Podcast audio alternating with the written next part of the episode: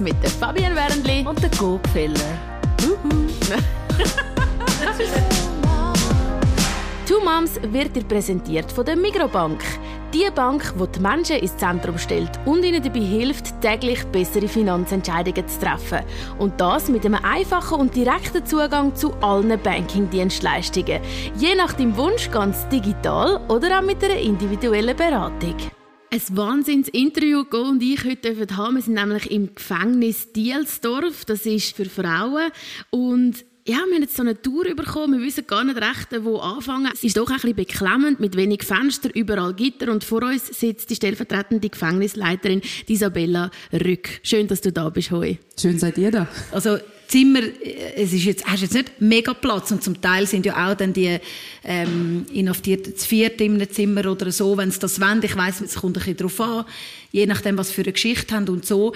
Ähm, wir haben da ein Kinderzimmer anschauen, also ein Zimmer für eine Mutter mit einem Baby oder kleinen Kind. Wie oft kommt das vor? Wie oft kommt eine Mutter dahin mit einem Kind? Das kann man gar nicht so sagen. Also letztes Jahr waren es drei inhaftierte Frauen die wir mit, mit ihren Babys da hatten. Also es ist verrückt, du sagst Babys. Jetzt, das ist untersuchungshaft, das heißt, man ist so ein noch in der Unschuldsvermutung drin. Doch ist es aber ziemlich ein erhärteter Verdacht, sonst würde man nicht ins Gefängnis kommen. Wie ist das? Ist sie mit dem Baby eine Straftat begehen oder holt man das Baby dann nachträglich von die rein? Darf jede Frau ihr Kind mitnehmen oder was ist da rund um das Mami sie im Gefängnis zu sagen? Es gibt wie beides. Also in der Regel, wir in Dielsdorf, wir nehmen nur äh, Mamis mit Kindern bis 18 Monate bei uns auf. Ähm, das aber auch nicht um jeden Preis. Also es kann jetzt sein, dass eine Frau äh, schwanger verhaftet wird und das Kind ähm, während der Inhaftierung gebärt, oder? Dann ist es für uns wie selbstverständlich, dass ähm, sie das Baby bei sich behalten kann ähm, soweit sie sich aber auch um das Kind kümmern kann. Also äh, wir prüfen das dann wirklich sehr genau und äh, die Verfahrensleitung, also die Staatsanwaltschaft, die entscheidet dann natürlich auch. Und ähm, wir müssen wie wirklich sicher sein, dass die Frau sich auch um das Baby kümmern kann, weil ähm, zum Schluss, also am Abend machen wir die Tür zu und wir wissen nachher nicht, was passiert. Also. Aber das ist ja verrückt. Also das heißt, jetzt, das ist gerade so der krasseste Fall. Oder du bist schwanger im Gefängnis. Wie läuft das ab? Ich mag mich erinnern, ich habe so eine wunderschöne Zeit im Spital mit meinem Baby gestillt, nachher Wochenbett und man ist umsorgt von allen und so. Wie ist das denn da? Also kann man, kann man sich das vorstellen? Gibt es da so ein bisschen Wochenbett schon Programm oder? Es ist im Endeffekt genauso wie auch außerhalb der Gefängnismauern. Also die Frauen, die bekommen genau die gleiche medizinische Versorgung. Also sie, sie haben alle Untersuchungen im Spital, die sie brauchen. Ähm, es kommt eine Hebamme zu Besuch. Ähm, sie haben die Möglichkeit, einen Geburtsvorbereitungskurs zu machen, aber bei uns im Haus dann. Ähm, wenn es dann soweit ist, dann wird die Geburt eingeleitet, sie kommen ins Krankenhaus. Aber sitzt dann ein Polizist im Geburtssaal? Nein, das schon nicht, aber davor. also dort ist wirklich einer vorne dran. Und wenn die Geburt jetzt irgendwie 18 Stunden geht, dann sitzt er 18 Stunden ja, im Schichtwechsel. Ja, und, ja. und dann äh, ist das Baby da und dann dürfen sie aber die Zeit auch noch geniessen mit dem Kind im Spital. Ganz genau. Immer mit einem Polizist auf dem Stühle. Ganz genau. da habe ich auch gerade noch eine Frage. Also wenn ich ein Polizist, ist es eine Sicherheitsfirma, okay. die das dann äh, überwacht. Und, und wenn dann das Kind da ist, kann dann der Vater und die Familie rundherum können sie äh, das Kind dann besuchen und so? Oder ist die Frau wirklich quasi ein bisschen isoliert von der Außenwelt, die sie vorher kennt hat? Also in der Untersuchungshaft ähm, ist das natürlich abhängig von den Erlaubnissen vom Staatsanwalt, oder? Also ob und wer dann nachher ähm, die Mutter mit dem Baby besuchen kann. Also wenn die Staatsanwälte das erlauben, dann ist das selbstverständlich so, dass, dass sie die Besuche machen können. Und nachher hast du gesagt, bis 18 Monate darf das Baby, je nachdem, muss man abklären, mhm. auch da ins Gefängnis kommen und mit der Mami wohnen. Gilt dann für das Kleinkind die gleichen Regeln wie für die Mutter? Also darf das auch nicht gross raus, außer in den Spazierhof? Oder wie ist denn das für das Kind? Nein, also das, das, das Kind oder das Baby, das ist, das ist ja unschuldig. Ja. Äh, und äh, die Mütter mit den, mit den Kindern, sie haben wir haben schon sehr viele Freiheiten, also alle Inhaftierten, aber sie haben noch zusätzlich Freiheiten. Also ähm, die Zelle ist praktisch die ganze Zeit offen, also abhängig auch vom Alter vom Kind. Also wenn natürlich Neugeborene, die schlafen sehr viel, ja. äh, die brauchen das weniger. Aber sonst haben die Mütter viel mehr Freiheiten. Ähm, sie haben auch viel mehr Sachen in der Zelle, wo erlaubt sind. Also man versucht das wirklich so angenehm wie möglich zu machen. Oder? Aber spazieren einfach so mal eine Runde drehen, das kann das Kind mit irgendeiner Aufseherin oder mit, oder mit wie geht denn das? Also jemand nach draußen, ja, außerhalb so, der Mauern. Genau. Ähm, Im Grundsatz, wenn es Familie draußen hat ja. und die Staatsanwälte das erlauben, dann darf das Kind oder das Baby auch für, für Spazierrunden nach draußen gehen. Wenn die Kinder älter sind, haben wir auch die Möglichkeit, sie in eine Kinderkrippe zu mhm, geben. Mhm. Also hier im Ort auch selber. Das ist eine Kinderkrippe, mit der wir zusammen schaffen, ähm, äh, damit die Kinder auch andere, andere Kinder kennenlernen, oder? Das ist, und, und die Mütter auch entlastet werden. Ja, die, die das, wollen, oder? Das ist natürlich ein großer Punkt. Da hat ja. sie dann nicht äh, ja. wie zehn Kinder, die miteinander können spielen können, sondern äh, kommt es überhaupt vor, dass mehrere Kinder gleichzeitig da sind? Also in 14 Jahren, wo ich jetzt hier bin, war das meiste sechs sechs kleine okay. Babys. Aber dem Fall eben ab 18 Monaten ist sowieso klar, da kommen jetzt nicht mehr da rein. Selten, mhm. also selten. Wir haben jetzt vor kurzem haben wir einen Fall gehabt, wo ähm, ein zweijähriger, zweijähriger Junge ähm, mit dabei war, aber dort haben wir festgestellt, dass es fast schon ähm, dass der Junge schon fast zu alt ist. Er kriegt zu viel mit. Mhm. Also es ist gleichwohl nicht wie draußen und das Gefängnis, ihr habt es ja gesehen, es, ist, es, sind, es sind enge Räume, es, ist, es ist, hat nicht diese Weitläufigkeit und Kinder ab einem gewissen Alter, die brauchen Platz, die haben so viel Energie, die wollen laufen und, und da finden wir, dann ist das Gefängnis schon nicht mehr der richtige Ort dafür, oder? Mhm, aber es ist dann schon was, was heißt das? Also wo ist denn das Kind? Bei irgendeiner anderen verwandten Person oder nahestehend oder in einer Obhut von einer Behörde? Also Heim? In der Regel, ich habe es erst einmal erlebt, dass, dass die, die inhaftierte Mutter mit dem Kind, dass das Verfahren dann nicht so schnell abgeschlossen werden konnte, dass man wirklich wusste, es geht noch länger. Ähm, und dann gab es halt auch die Situation, wo das Kind dann fremdbetreut werden musste, oder? Weil, weil also, keine Familie da war, oder?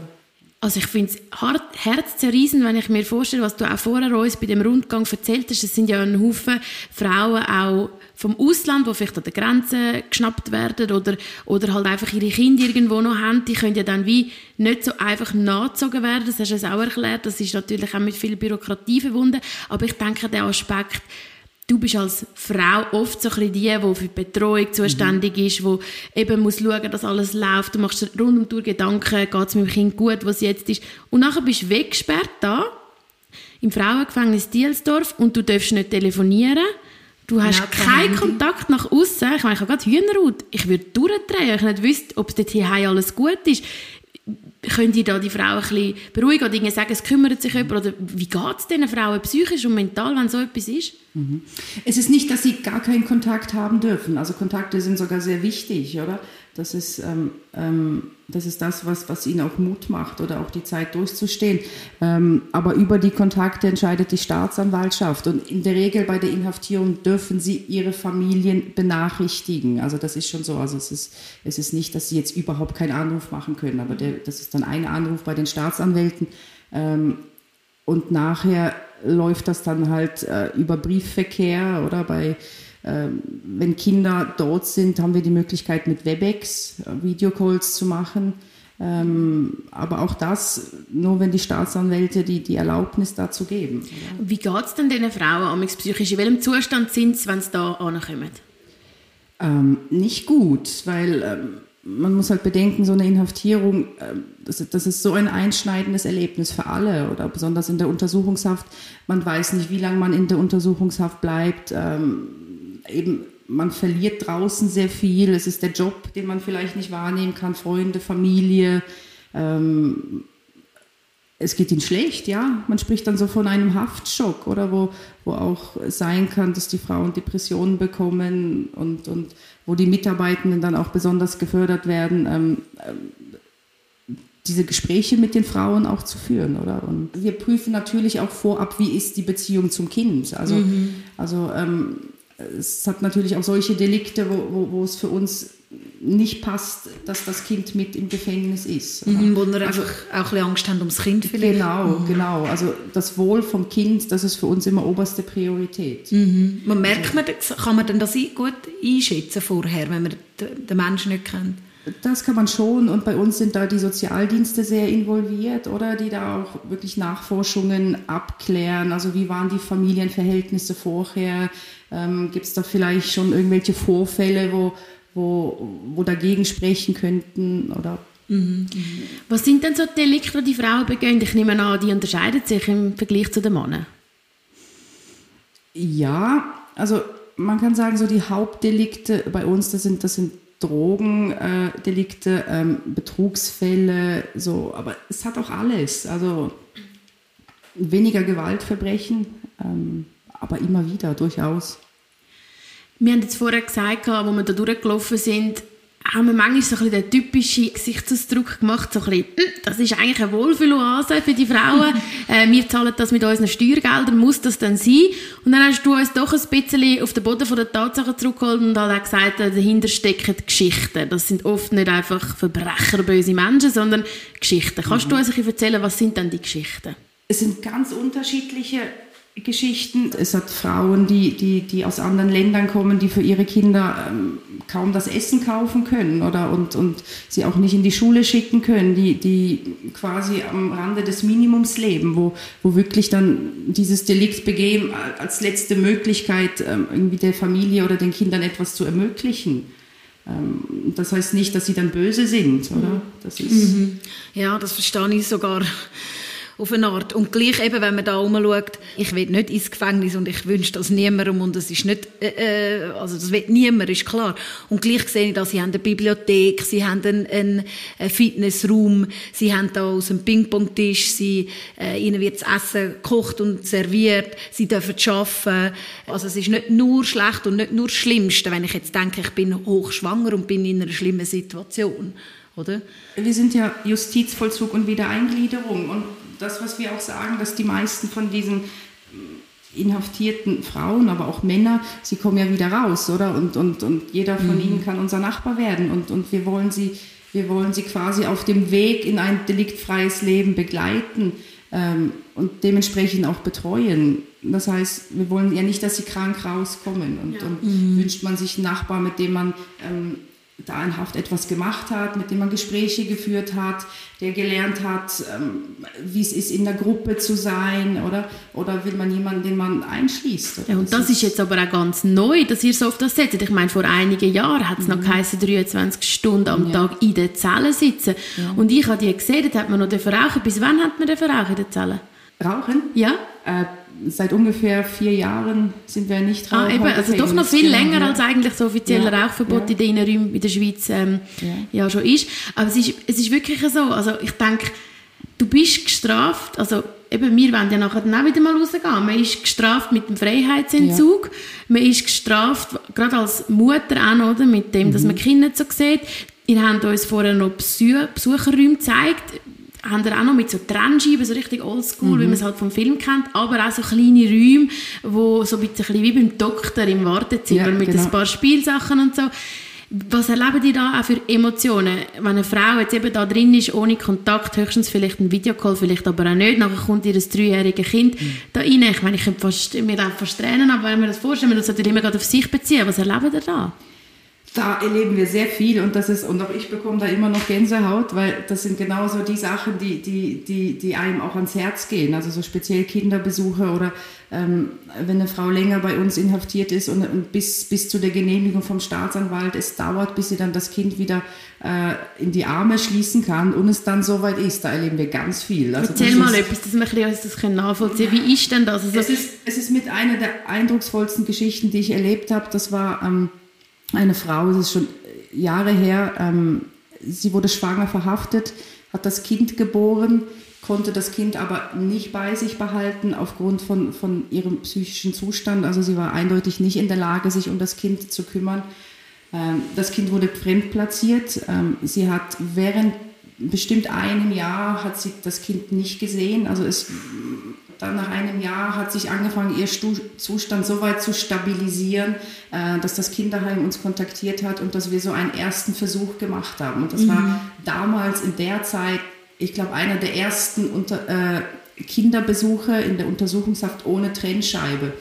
Mhm. Äh, und das Kind ist dann gekommen und es war so ein emotionaler Moment. Also äh, für das Kind, wo am Anfang aber auch schüchtern war und und, und für die Mutter, die ganz behutsam auf das Kind zugegangen ist und, und auch für die Mitarbeitenden, weil es war einfach, also es sind einige Tränen gelaufen dort, oder? Und, und wir haben die Besuche über bestimmt ein halbes Jahr immer wieder gemacht und man hat, man hat das Ganze wie beobachten können, wie gut diese Besuche der Mutter tun, mhm. also wie sich ihr Zustand so weit stabilisiert hat, dass das, wie gesagt, das ist eine ganz andere Person und wie das kleine Meitli aber auch immer mehr Vertrauen äh, in die ganze Situation und immer mehr Bindung zu ihrer Mutter aufbauen mhm. konnte, oder? Mhm. Und und das war auch ganz toll, wie wir damals mit dem Kinderheim zusammengearbeitet haben. Das ist nicht selbstverständlich, die sich auch wirklich darum bemüht haben, dass diese Beziehung ähm, stattfindet. Mhm. Und es gibt ganz viele solcher Besucher. Also, also, also denke, so generell mit Kindern ist es immer mit Emotionen verbunden. Absolut. Und gerade auch so beim kleinen Kind, also ich habe jetzt auch ein eineinhalbjähriges und ein vier, äh, viereinhalbjähriges, ist aber dann auch nochmal ein riesiger Unterschied, oder, was sie verstehen und was ja. nicht. Ich kann mir vorstellen, bei einem Einjährigen ist es noch eher unkomplizierter, oder? Man kann sich wieder annähern. Ja. Aber wie ist das mit so ein bisschen grösseren Kindern, die aber auch noch nicht so groß sind, dass es wirklich verstehen? Mhm. Also vielleicht so um die drei. Wie ist das? Das ist für mich dann schon noch schwierig zum nachvollziehen. Das Mama ist jetzt im Gefängnis. Oder wie, mhm. wie, geht das? Wie sagen wir das einem Kind? Wie gehen die damit um? Das ist immer sehr individuell. Also wir haben so, so ein äh, Büchlein, das äh, heißt Tim und das Geheimnis der blauen Pfote, wo, wo unsere Sozialdienstmitarbeiter und Mitarbeiterinnen das, das den Familien schicken. Das ist eine Möglichkeit, diese Geschichte vorzulesen. Oder?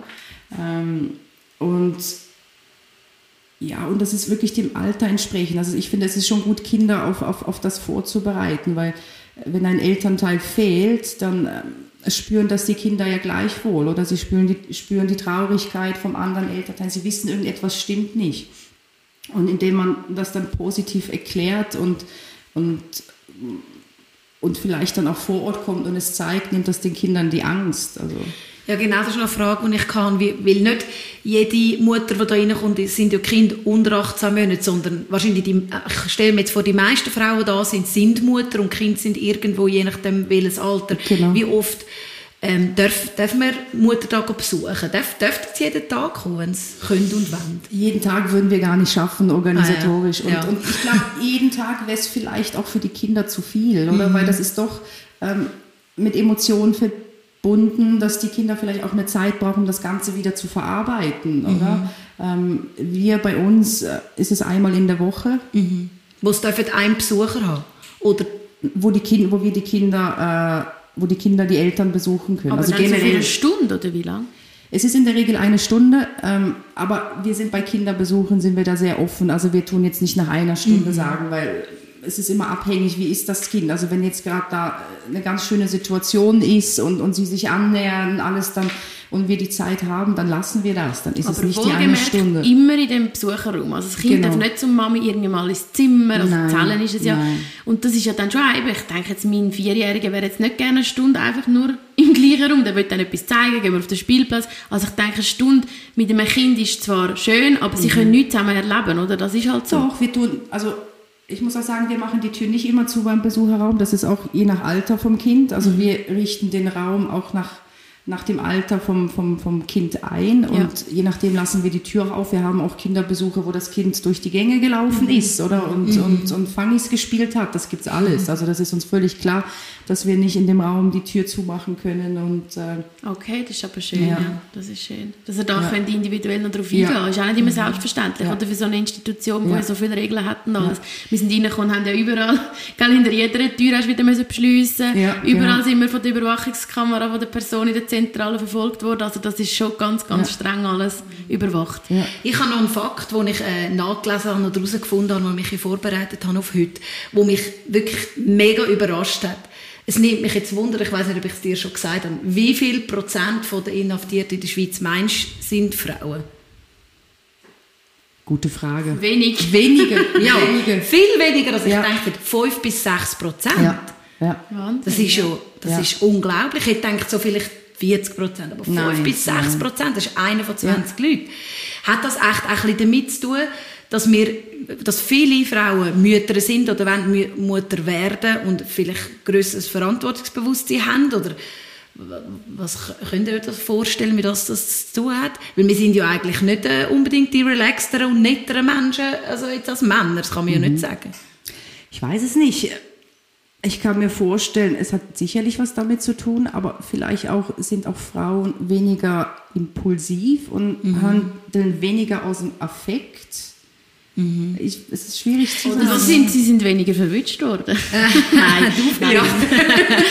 Ja. spannend, ja. Aber was du vorher noch interessant gesagt hast auf dem Rundgang, wir tun mehr so äh, gegen uns selber ein bisschen schiessen oder uns selber etwas antun, eher als Männer. Männer gehen ja. eher gegen uns, ja. oder? Das ist das, was ich beobachtet habe. Ähm, wo ich angefangen habe, haben wir auch eine kleine Männerabteilung gehabt. Und so der wesentliche Unterschied zwischen inhaftierten Männern und Frauen ist... Ähm, Sicherlich auch die Lautstärke, also in einem Frauengefängnis ist es viel lauter. Also lauter? Es ist, ja, es ist sehr viel, es ist, es ist, eigentlich, es ist wirklich wie das Klischee, aber es ist sehr viel Drama mm. Intrigen. Ähm, das ist es. Und was wir aber auch beobachten konnten, dass die Frauen eher ähm, die Aggression gegen sich selber richten, also mhm. mit dem selbstverletzten Verhalten. Ähm, sie haben eher psychische Probleme, ähm, wo die Männer dann wiederum die Aggression mehr nach außen richten. Also da kommt es eher in Männergefängnissen so zu, zu Zwischenfällen mhm. Anderer Art, oder? Wo wir jetzt weniger mit zu tun haben. Mhm. Bei uns sind sehr viel Gespräche, sehr viel Traurigkeit. Ähm, was halt auch ist, Frauen generell, die, die wir haben, haben auch je nach dem Traumata erlebt. Mhm. Das ist bei Männern auch weniger, oder wo, wo wir auch da ganz behutsam darauf vornehmen können, was ist da überhaupt passiert. Also äh, es gibt auch andere Gründe, warum Frauen Delikte begehen, oder ja. ja. Ich stelle mir es aber noch schwierig vor, die Gratwanderung zwischen einerseits Aufseherin sein und halt auch schauen, dass Respekt mhm. herrscht, dass man auch irgendwie eine Autoritätsperson bleibt und mhm. gleich irgendwie so ein versuchen, noch ein eine Art ja. ein begleitender Freund zu sein. Wie schafft man das oder schafft man das überhaupt? Das schafft man und das ist aber auch die große Herausforderung, die wir jetzt gerade angehen. Ähm, wo, wo, ich angefangen habe vor 14 Jahren, war, waren wir wirklich Aufseher, Aufseherinnen. Also da war der Schwerpunkt auf Sicherheit, ähm, auf Inhaftierte einschließen und weniger auf dem Betreuen. Und jetzt mit den Jahren hat sich der Beruf so stark verändert, dass wir eigentlich sagen, wir sind wirklich Betreuer. Und wir sind der Meinung, dass, dass je mehr wir betreuen, ähm, desto mehr ist die Sicherheit auch gegeben. Und, und diese Abgrenzung, die, ja, es, es ist ein Grad, oder? Man muss, man muss das wie können. Und ähm, also nehmen sie dann dich noch ernst, wenn du jetzt ja. so auf sie eingehst, ja. weißt? Aber wie ja. schaffst du das dann? Bist du dann gleich manchmal auch, dann sagst du so fertig? Weil ich nehme an, es sind ja nicht Leute wie jetzt mhm. wir vier, die da sitzen, die einfach so, ah, oh, okay, jetzt sind wir ruhig, jetzt wir, sondern sie haben ja auch mal gegen eine Regel grob verstoßen, sonst mhm. wären sie ja nicht da. Also wie tut man dann schauen, dass sie sich gleich an Regeln halten? mit Vorbild sein, oder? Und auch ihnen auch die Möglichkeit äh, zu geben, ähm, zu erfahren, wie mache ich Sachen richtig. Also es ist, es ist schwierig zu erklären. Aber muss man manchmal mal durchgreifen, Ja, man weißt? muss es. Und ich vergleiche das auch oft mit Kindererziehung. Es ist, es ist, mhm. es, es, ist, es ist wie genau. mit Kindern. Also ich, ich habe auch eine Tochter, sie, sie ist sieben, oder? Und, und es geht auch soweit gut. Aber irgendwann mal kommt dann einfach ein Stopp. Und da finde ich, ist es auch wichtig zu erklären, warum Stopp? Mhm. Und was hat es nachher für eine Konsequenz, oder? Mhm. Und auch unsere Inhaftierte, es gibt Konsequenzen auf Verhalten. Also, mhm. also wenn es nicht funktioniert, oder dann gibt es einen Zelleneinschluss oder, mhm. oder dann gibt es ein Einkaufsverbot. Oder also Sie wissen schon, es ist alles möglich, aber bis zu einem gewissen Punkt. Mhm. Und jetzt eine ganz andere Frage, aber ist mir nur so in den Sinn gekommen, wenn ich mich so ein bisschen in dich hinein äh, versetze, wenn du da rausgehst und vielleicht gehst du im Mikro posten, was auch immer, ähm, und um dich herum schaust. Und du erlebst natürlich da viel, auch Leute, die von, von der Straße kommen oder im Armut leben oder so vorher. Ähm, oder auch da natürlich. Ähm, wenn du die Leute anschaust oder siehst, was die Leute zum Teil für Probleme haben, denkst du dann für dich nicht manchmal, hey, ihr habt keine Ahnung, wie hart das Leben kann sein? Oder kannst du das gut äh, trennen? Jetzt in deinem Kopf? Ich, ich kann das schon sehr gut trennen. Ähm, ich glaube, das ist auch so eine Charaktereigenschaft, die ich jetzt von mir sagen kann, ich bin generell ein positiver Mensch und mhm. ich finde, ich bin auch viel gereist in meinem Leben und ich weiß, was es für Probleme auf der Welt gibt, dass mhm. ich jetzt finde, wir haben ein super Leben hier und wir können mhm. froh sein über das, was wir haben. Und mir ist aber auch bewusst, dass es die Menschen gibt, ähm, denen es nicht so gut geht. Mhm. Aber ich gehe jetzt nicht raus und, und ich, ich, ich verurteile andere Personen, die das vielleicht so denken oder die das nicht so erfahren haben. Also mir ist bewusst, ich arbeite in einem speziellen Umfeld. Ähm, wo vielleicht viele da so den Einblick noch nicht dazu haben. Mhm. Hast du denn vielleicht auch manchmal so persönliche Beziehungen mehr oder weniger zu gewissen Inhaftierten? Also weißt du, dass du irgendwie sagst, das Schicksal geht mir jetzt halt noch länger nach oder kannst du das wie gut abgrenzen? Ich kann das sehr gut abgrenzen. Also es gibt schon Sachen, die gehen mir nahe. Also das ist auch, ich finde, das ist auch wichtig. Man darf auch Gefühl zeigen. Ähm, aber ich nehme Sachen nicht mit nach Hause. Mhm. Das, das passiert eigentlich nicht. Es gibt Sachen, die mich ärgern ab und zu und ich denke, das hat jetzt nicht sein müssen. Vielleicht kommt das noch schnell, aber das ist ganz normal, wie in jedem Beruf auch. Also, Was ist dann dein Werdegang? Das haben wir vielleicht gar noch nicht. Ja. Ich habe ursprünglich, ich bin in Polen geboren, ähm, bin dann mit zehn Jahren mit meiner Familie nach Deutschland aufgewachsen und habe ähm, die Hotelfachschule dort gemacht und habe auch lange im Beruf gearbeitet. Sind wir doch heute beim Hotel? ja, ja. Es, es hat durchaus Parallelen, aber wie ihr schon gesagt habt, es ist, es ist es ist für die Inhaftierte schon eine Strafe genug, weil sie können nicht wie im Hotel, so wie ich das aus dem Hotel kenne, alles selber bestimmen. Sie dürfen das Essen nicht aussuchen. Es ist alles an Zeiten gebunden. Es ist alles strukturiert. Es hat Regeln, oder? Das hat man im Hotel alles nicht. Aber so die Infrastruktur, das hat schon Parallelen, ja. Aber du bist jetzt nicht Polizistin oder so?